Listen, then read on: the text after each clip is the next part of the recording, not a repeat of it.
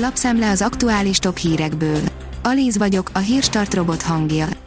Ma március 29-e. Augusta névnapja van.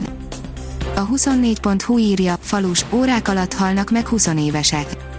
Az immunológus szerint semmiféle genetikai háttere nincs annak, miért van hazánkban ennyi áldozata a járványnak. A G7 írja, nem szeretnék politizáló iskolát, interjú a Matthias Corvinus kollégium iskola vezetőjével. Szepesi Balázs célja, hogy az 1200 általa vezetett közgazdasági iskolája katalizátora, ne pedig élcsapata legyen a hazai közgazdasági gondolkodás megújításának. A 444.hu szerint az Orbán bányából viszik haza a legtöbb pénzt a piacon. A Dolomit Kft. 2019-ben 1,8 milliárd forintot fizetett, ami a piaci átlag több mint 13-szorosa. Orbán apja az elmúlt 5 évben több mint 4 milliárd forintot vett ki a cégből. Az F1 világoldalon olvasható, hogy Fettel elnézést kért Okontól. Sebastian Fettel, az Aston Martin versenyzője összesen 5 büntetőpontot szerzett az F1-es Bahreini nagydíjon, az időmérő után a futamon is bezsebelt kettőt az Esteban Okonnal történt ütközés miatt, amiért vállalta a felelősséget. Pados Gábor, nem találtam még jobb befektetést, mint a képzőművészet, írja a pénzcentrum. 1987-es az első vásárlásom, akkor 21 éves voltam, most 55 vagyok, és végig üzleteltem ezt a 34 évet. Ha azt kérdezed, hogy találtam-e jobb üzleti befektetést, mint a képzőművészet, akkor a válaszom egyértelmű nem. A 168.hu írja, június 15-től lehet érvényes az uniós oltási igazolvány. A dokumentumot utazáshoz, nagyobb rendezvényen való részvételhez, illetve nyilvános helyre való belépéshez lehet majd használni, de nem lesz kötelező.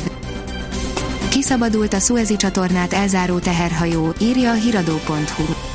A panamai zászló alatt közlekedő konténerhajó erős szél hatására állt keresztbe egy héttel ezelőtt a csatorna egy szűk szakaszán.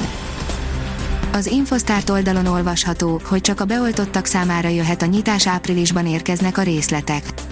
Merkei Béla szerint az oltottak szabadabban mozoghatnak majd, mint azok, akik nem kaptak vakcinát.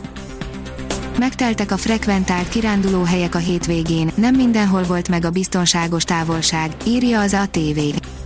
Bár a járvány harmadik hulláma még felszálló ágban van, a hétvégén megteltek a frekventált kiránduló helyek kirándulókkal, sokan a másfél méteres távolság megtartása és maszk nélkül sétálnak az utcán és a parkokban, Zaher Gábor toxikológus felelőtlennek nevezte ezt a magatartást.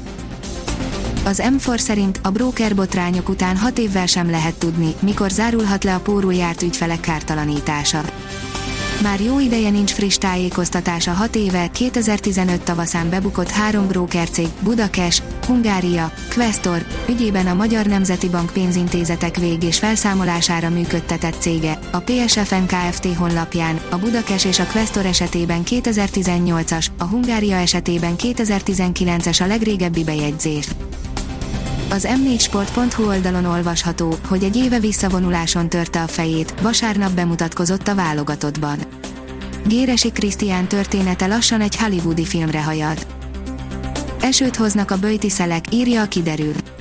A hét közepéig az ország legnagyobb részén száraz és egyre melegebb időre számíthatunk, csütörtök estétől több felé kell záporok kialakulására számítani, megerősödő szél kíséretében. A Hírstart friss lapszemléjét hallotta. Ha még több hírt szeretne hallani, kérjük, látogassa meg a podcast.hírstart.hu oldalunkat, vagy keressen minket a Spotify csatornánkon. Az elhangzott hírek teljes terjedelemben elérhetőek weboldalunkon is. Ha weboldalunkon hallgat minket, az egyel korábbi adás lejátszása automatikusan elindul, beállíthatja, hogy az összes korábbi adás, vagy csak az aktuális tematika hírei következzenek. Köszönjük, hogy minket hallgatott!